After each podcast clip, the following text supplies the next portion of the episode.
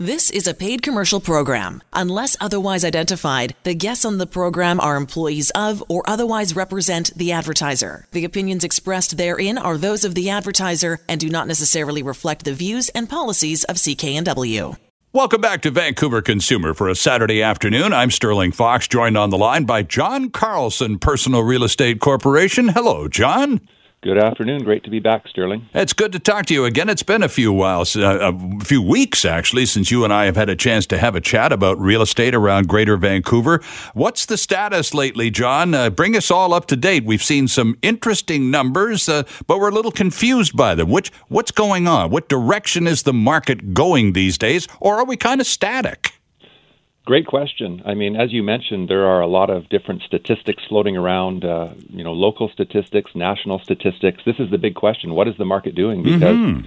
we've seen, you know, in my this is my 24th year in the business. I've never seen changes happen so quickly and so drastically, and then perhaps even turn around uh, so quickly. So uh, you know, personally, I had a very slow March and April. Um, obviously, a lot of people said, "Hey, real estate market's not for me. I don't want to go in someone's home. Sure, I don't want people in my home." Mm-hmm. Um, but um, you know, real estate is is, is a pretty attractive uh, proposition in Greater Vancouver and the Fraser Valley. And you know, we talked about how it's hard to keep a good market like this down. And, and when the May statistics came out, we saw quite a bump. And I personally, anecdotally, saw my business suddenly take off again. So I can tell you that um, you know the sales numbers are down. The most recent stats we have for May suggest that uh, they're still 44% down from May of last year. Okay.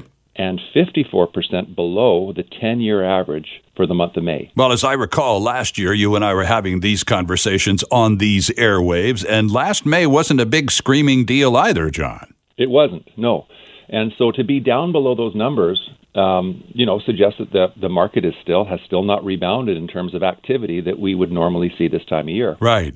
But there is a bit of a silver lining, and that is even though the uh, number of sales is down, meaning fewer buyers committing to purchases, the number of listings is also down by the same amount. So the ratios really have not have not changed, and that has resulted in home prices have remained, you know, they've remained quite steady. Nothing has really changed uh, in terms of average prices. But May also, again, the silver lining is that there are fewer buyers, but it seems that those people out there are serious. There, I think we weeded a lot of the tire kickers out, mm-hmm. people who are maybe thinking uh, this, maybe that, and it doesn't seem to take as many viewings. We're not getting as many viewings on average for our listings, but uh, I'm finding that the people out there are quite serious and they're prepared to buy, and it's resulted in. I mean, I've had a, a, a quite a busy few weeks, and I'm seeing the market definitely come back in terms of activity and, and uh, interest on the part of buyers.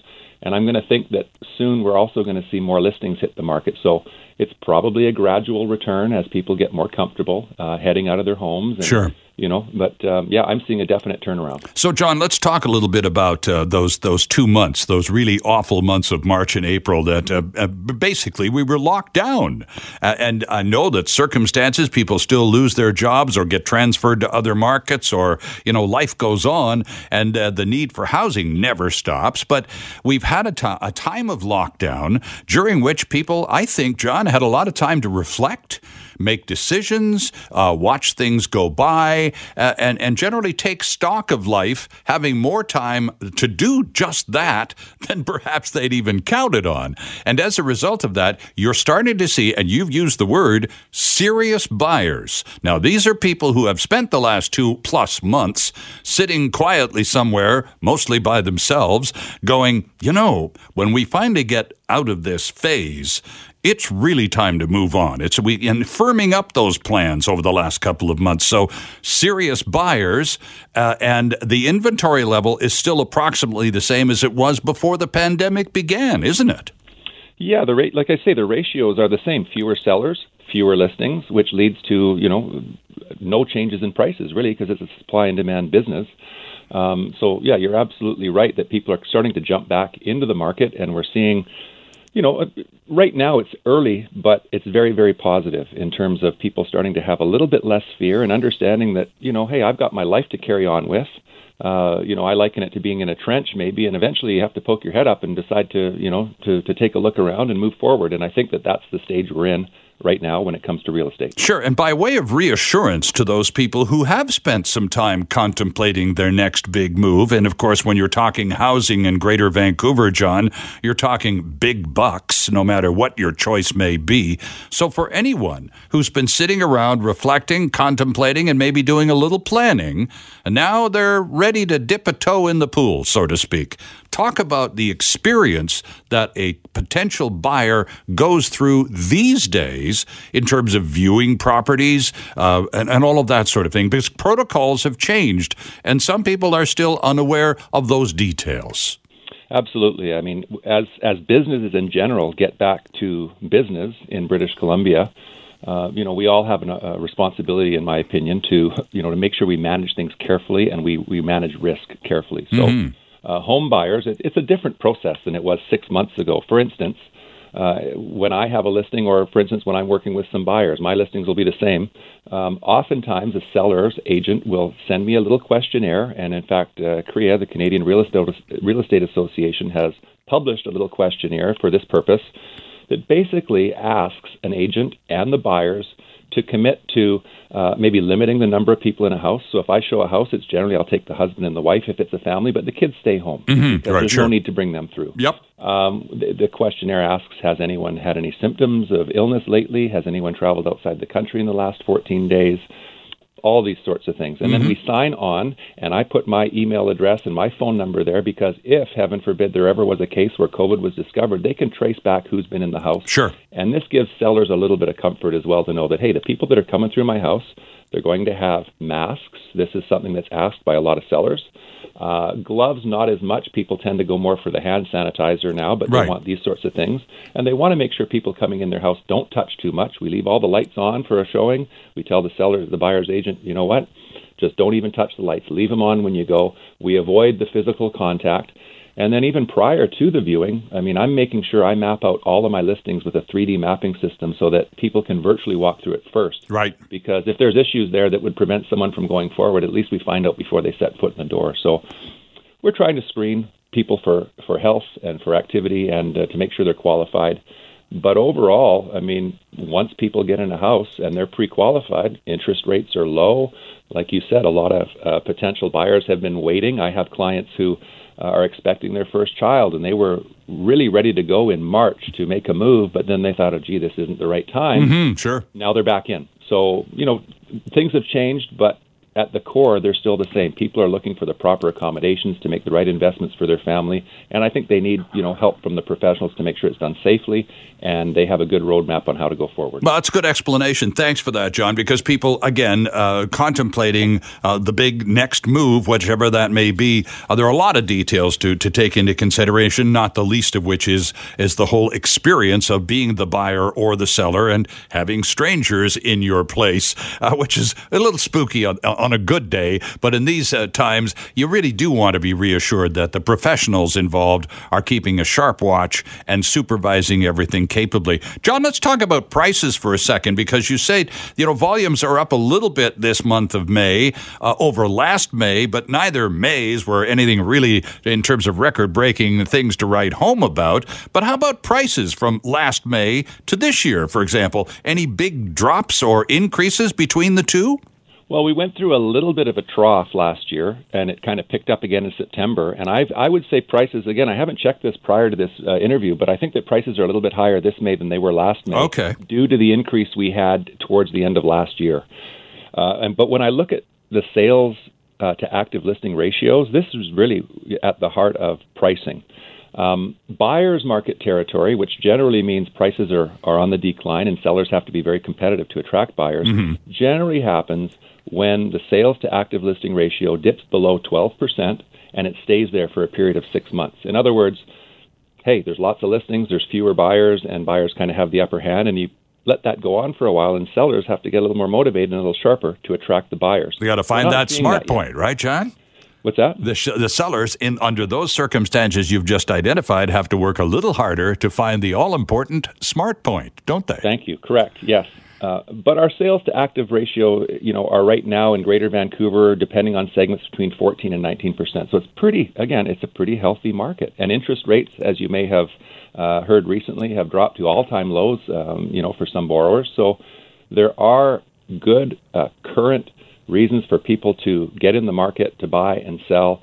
And uh, again, that's why we're seeing sort of a, a, gradual return to the market for both buyers and sellers, and the numbers are starting to pick up, and I hope that continues. Yeah, 604 612 0080. Again, 604 612 0080 is John Carlson's direct line. And John, you said, uh, mentioned earlier, your phone's been busy for the last couple of weeks, a little quiet in April and May, about a little uh, March and April rather, but it started to get active again, and so have you, starting to wear out those shoes again, and it's all all good. So, what are people calling you about, Mr. Carlson? What sort of properties are in demand or uh, garnering the most attention these days?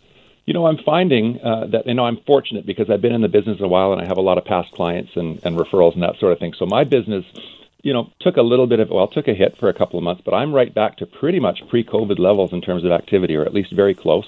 And I find that it's really, uh, I think the hot segments of the market, depending, you know, you could be in Langley, you could be in Vancouver, uh, Surrey, Maple Ridge, anywhere. This is this is pretty much true.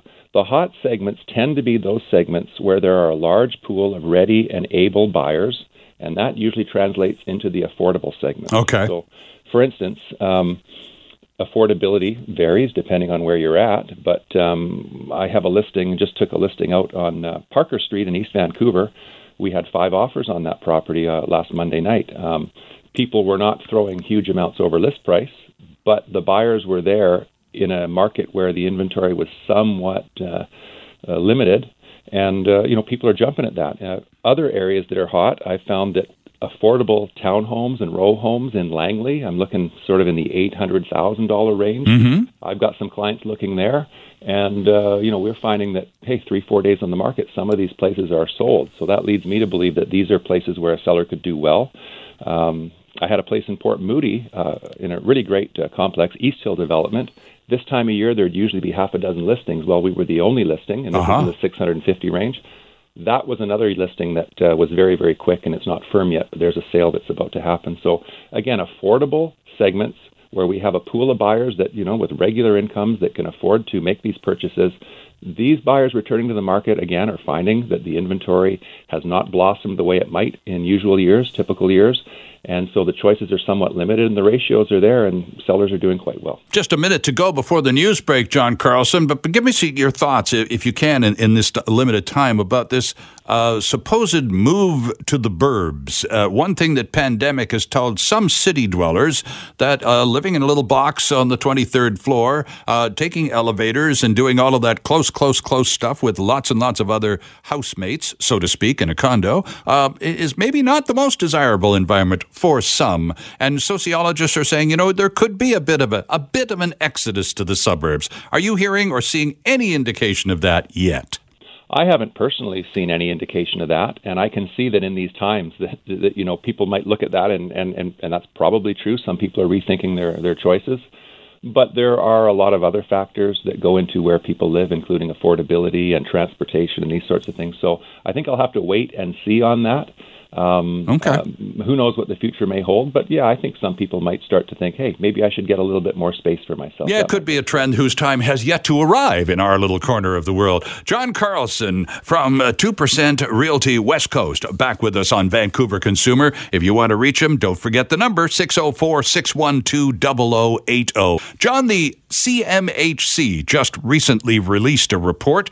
They're all concerned, of course, as they should be because they run with taxpayer dollars. They're all concerned about risk management, among other things. Uh, they've moved the goalposts with respect to down payment realities uh, and uh, uh other moves recently, and, and published a report as well.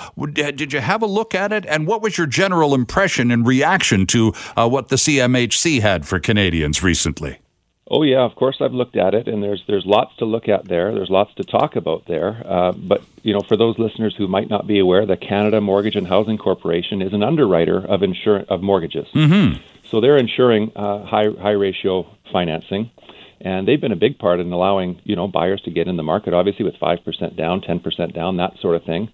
And basically, CMHC came out with a report uh, almost a month ago now that called for a drop in Canadian house prices of 15 to 18 percent across the board. Right.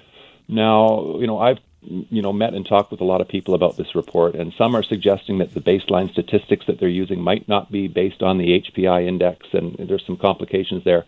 So, how valid these forecasts are, nobody ever knows. But I think what the gist of this is is that the insurer of residential mortgages, the main one, CMHC, uh, is like you said, they're looking at risk management. Yeah. They are limiting the debt service ratios. So if I make a certain amount of money, they're going to say, "Hey, you can't spend any more than a certain percentage of that income that you have. We're bringing that down a bit." Mm-hmm. Uh, they want to look at credit scores. If I don't have uh, stellar credit, it might be harder for me to get a mortgage. Uh, they've changed that base point a little bit to, to to to limit people who might be a little bit riskier.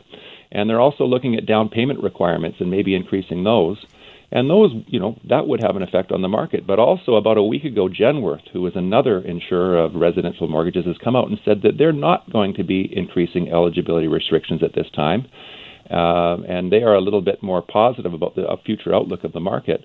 But I think what this really, really says and what's behind this is that the Canadian economy, uh, British Columbian economy, the economy locally, is going to be facing some challenges. As we all know, businesses, some of them are going out of business, and employment, uh, unemployment stats are going up, and uh, government spending is, is way up, and that may change taxation. And I think that banks and lenders are looking at a forecast. I haven't seen it hit yet, but somewhere down the road, there are some clouds in the horizon. Yes. And uh, I think that the lenders are preparing for that. So some people are saying, hey, maybe I should get in the market now. My job is secure. Interest rates have hit an all time low and I want to buy now. Other people are looking and saying, hey, maybe I'll wait and see what happens. Yeah, these price corrections that the CMHC was talking about. Now, typically when the CMHC makes a report about national housing issues across Canada, John, the report usually begins with, with the exception of the Greater Toronto Area and Metro Vancouver, da da da da da da. And they talk about housing uh, prices and the flow of sales and all the rest of it across the entire rest of the country, excluding Toronto and Vancouver, given that we're just weird enough that we warrant exclusion from a lot of these uh, charts and predictions. However, I noticed this time around, Toronto and Vancouver did not uh, get excluded from anything. We're included in this uh, to the tune of some price corrections on the downward side, which is why I asked you earlier in the hour about prices compared, for example, from this May to last May. And you're saying not a whole lot of change there at all. Statistically, there hasn't been any change really in that, but let's keep in mind that it takes a sustained period of time of lower demand and higher supply for prices to come down. And we just haven't had that time. The market in March and April, I see it as like a pause. It's not like the market died. Yeah. It was just simply put on pause, very few buyers, very few listings. And now we're having a delayed spring and people are jumping back into the market. So back to the CMHC, uh, you know, report, uh, a nationwide report calling for house prices to drop. And that makes sense to me if people don't have jobs, uh, if their businesses are in trouble and financial hardships are, are, you know are hitting across the country. If that's coming down the way, then that can only have one effect on house prices, and that's to bring them down. Right. But I would argue that you know Greater Vancouver and Fraser Valley, locally here in particular, what a robust market. 2007, we bounced back almost unscathed after a short period of time a lot of demand, a lot of uh, you know influx of new people coming to the area, and if any area is uh, set to sort of buck that trend, I think it would be our local area here. So it remains to be seen. Right now, the market's very solid. Um, we're going to wait and see what happens maybe six months down the road if these financial hardships start to hit companies and individuals we may find that you know demand to buy or ability to pay the prices uh, is diminished, and that could bring the market down. So I'm going to wait and see on that one. But those clouds are definitely on the horizon. Yeah, let me quote something from your website, John, from johnnysmartpoint.com. A property that shows well, that is priced right, and that is marketed professionally will sell, regardless of who's listing it and regardless of how much commission the seller has agreed to pay. Buyers don't care whose name is on the, the lawn sign or whose smiling face is beside the Realtor.ca listing. Buyers only care about whether the property they're considering purchasing fits their criteria and their budget. This is intuitively obvious. From johnnysmartpoint.com. It's been on the website for a long time, John. You save buyers money because of your commission structure. But really, I think the bottom line is that's a bonus as far as the buyers are concerned. They want that dream home, don't they? Well, yes, buyers are comparison shoppers, and it comes when it comes to my listings, I save people money compared to the majority of my competition. Not all commissions there's there's no standard rate, but you know, seven percent of the first hundred thousand and two and a half percent has been the, the most common by far business model out there for many many years, and uh, I save based on that compared to that structure, I save people usually about 30 or 40 percent mm-hmm. real money of commission. So yes, there's that.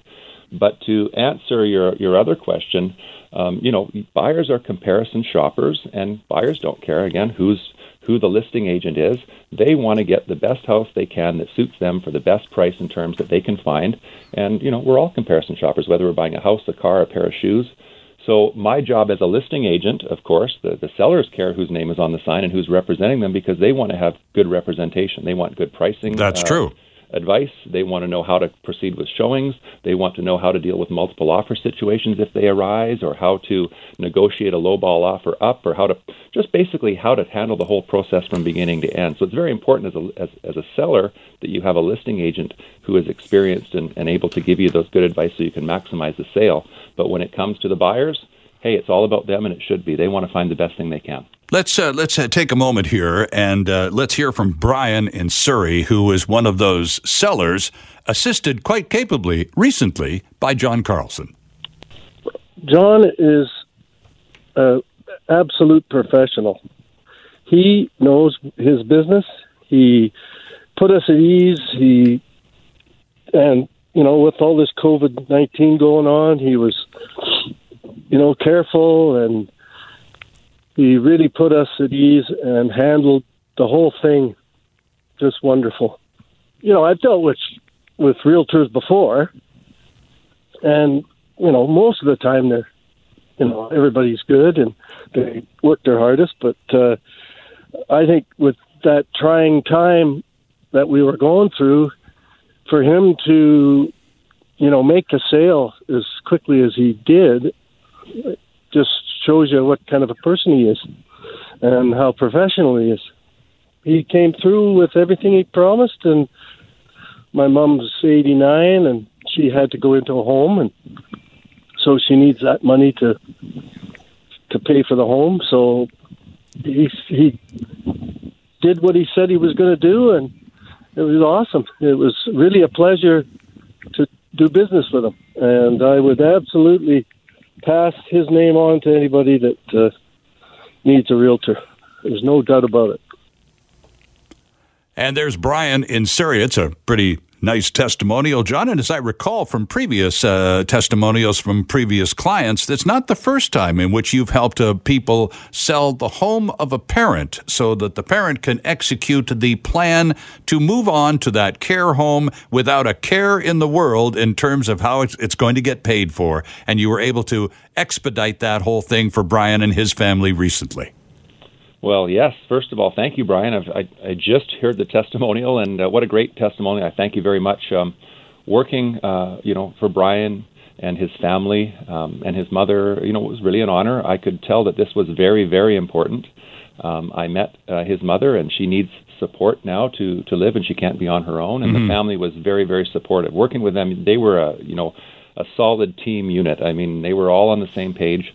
So um, it was a little bit challenging at first because she was selling a townhouse that was geared to 55 and over uh, buyers, and I, you know, that segment of the market I think was maybe particularly careful with the COVID thing. So the sale, you know, it was it was a little bit slow at first, but then we found the right buyer and um, we negotiated the right price and we got the right terms, and that deal is com- concluded. And uh, Brian, I just want to say thank you to you and your mother, your entire family, uh, for having me work for you, and it's great to hear that kind of that kind of support. Yeah, and thanks for joining us on, on the radio today as well, Brian. We appreciate that. John, back to your point about the forecast from CMHC regarding some correction, to use a banker's term, uh, in prices, some downward pressure on real estate prices. If you are currently, after months of contemplation, at the point where, yeah, you know, we're probably pretty ready to sell. Uh, is this a good time, uh, given the fact that there, that corrections are on the horizon, uh, to to list, or are you risking buyers going, well, you know, prices are going to come off, so we don't need to pay attention to that. We'll come back in two or three months. What's the story there? again, it's all down to the ratios. Right now, there are enough buyers in some of these segments to gobble up the inventory that's there, and there have been no problems. What happens down the road is another story. So when people ask me, is this a good time? You know, I think compared to what? Compared to two months ago, compared to six months down the road? I can tell you right now, though, that if people are thinking there may be some economic clouds in the future and that real estate prices may go down, if you're thinking of selling, right now is not a bad time at all because the market is there. People have been somewhat frustrated, mm-hmm. they're getting a little impatient, and yep. lives go on, and kids are born, and jobs change, and marital situations change, and people say, "Hey, I need to buy, I need to sell." They waited, and now they're jumping back in. So it's almost like June to me is almost like uh, like March should have been. Um, and I can tell you that a lot of segments of the market are very active. So, yes, it's a good time to sell if it fits your personal situation.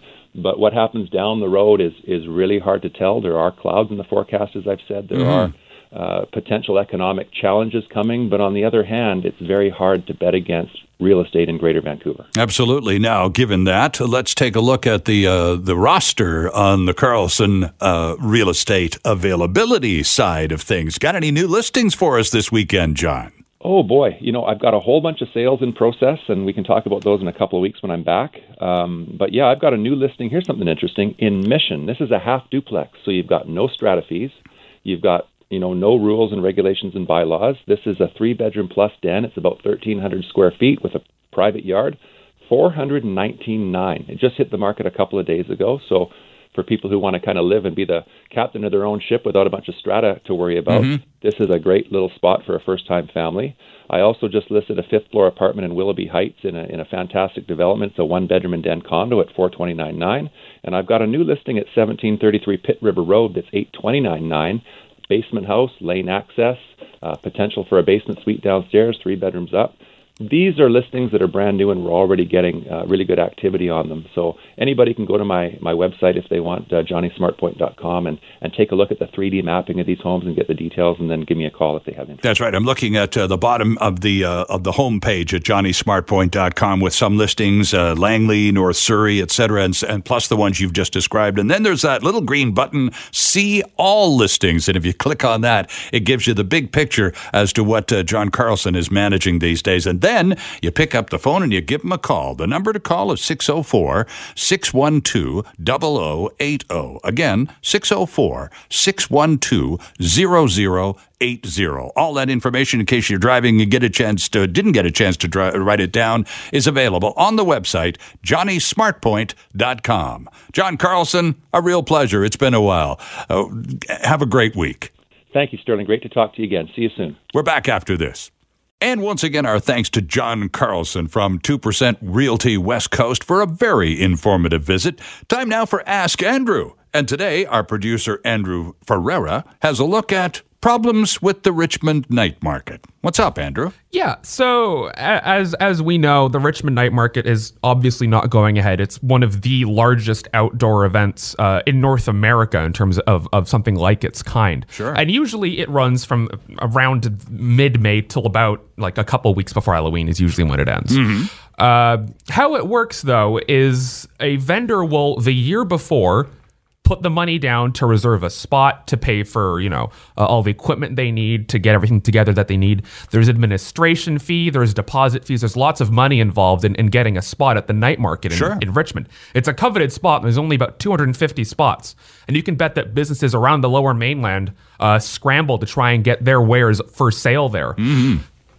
However, there's been some problems with the fact that the fact that it's it is now June. You know, it is June the 13th today. Mm-hmm. Uh, this should have started, you know, a month ago, and there's still no word as to what's happening. A lot of the vendors are kind of in the lurch. They've put their money towards this, but they don't know if they're actually going to have something to do. And that's causing a lot of friction here because for a lot of people, the night market makes up a lot of their of their revenue. Sure. A lot of money comes in, and if they've spent lots of money going into it, and they don't really know what's happening right now, that's a that's a cause for concern. So as as as the clock you know winds towards the end of June, there's a lot of vendors, there's a lot of small businesses going. We put in thousands of dollars here what's going to happen to it. That's right. Lots of money out so far, not a dime back in. Yep. Uh, it's not quite panic time, but it's getting close. And you're right. You know, the opening date was supposed to be May the 8th. There we so go. we're a little beyond the opening. Thanks. Uh, time for a couple more consumer quickies before we go. ICBC is resuming on road testing for commercial licenses, but drivers waiting for passenger vehicle tests got to wait a little bit longer. ICBC saying commercial road tests resume next week. Appointments already can be booked. Uh, tests for drivers looking for uh, endorsements ranging from a class one, that's the semi trailer class, to a class four, which covers school buses, ambulances, taxis, limousines, and ride hailing companies. ICBC says the decision about tests for other license types, including Class 5, that's passenger vehicles, depends on the effectiveness of the first phase of testing and access to enough protective gear. Examiners will use a combination of masks, shields, goggles, gloves, and disposable seat covers when doing the tests. Now, those taking the tests will be asked uh, several health questions and must wear a supplied medical grade mask during the test. ICBC suspended all road tests way back on March 17th because of the pandemic. So gradually, uh, they're reintegrating testing. But if you're just looking for your old uh, L or N type driver's license to get into the game, you're going to have to wait a little longer. One of those ride hailing companies, Lyft, this week announced its health and safety program aimed at reassuring passengers to use its service. The focus is on Lyft drivers having to self certify that they will follow the rules set out by the company. Before using Lyft, every rider and driver will be required to self certify. They'll wear face masks or coverings through the ride. They're symptom free and they'll follow lo- local health official guidance uh, related to COVID 19. The cars will be sanitized regularly, windows will be left open when possible, and riders will not use the front seat. Both drivers and passengers will wear masks. Anyone who doesn't agree with the personal health certification will be unable to request a ride or even drive with Lyft, says the company. Quote, additionally, Lyft will provide face coverings in Vancouver at no cost to drivers. Providing face coverings follows Lyft's previous distribution of sanitizing products and other cleaning supplies. The word is out. If you want to take a lift, it's okay. They'll be uh, observing all of the protocols. And that is our program for today. Manny Bazunas returns next Saturday afternoon. I'm Sterling Fox. Uh, thanks to Andrew Ferreira, and thank you for listening. The news is next. The proceeding was a paid commercial program. Unless otherwise identified, the guests on the program are employees of or otherwise represent the advertiser. The opinions expressed therein are those of the advertiser and do not necessarily reflect the views and policies of CKNW.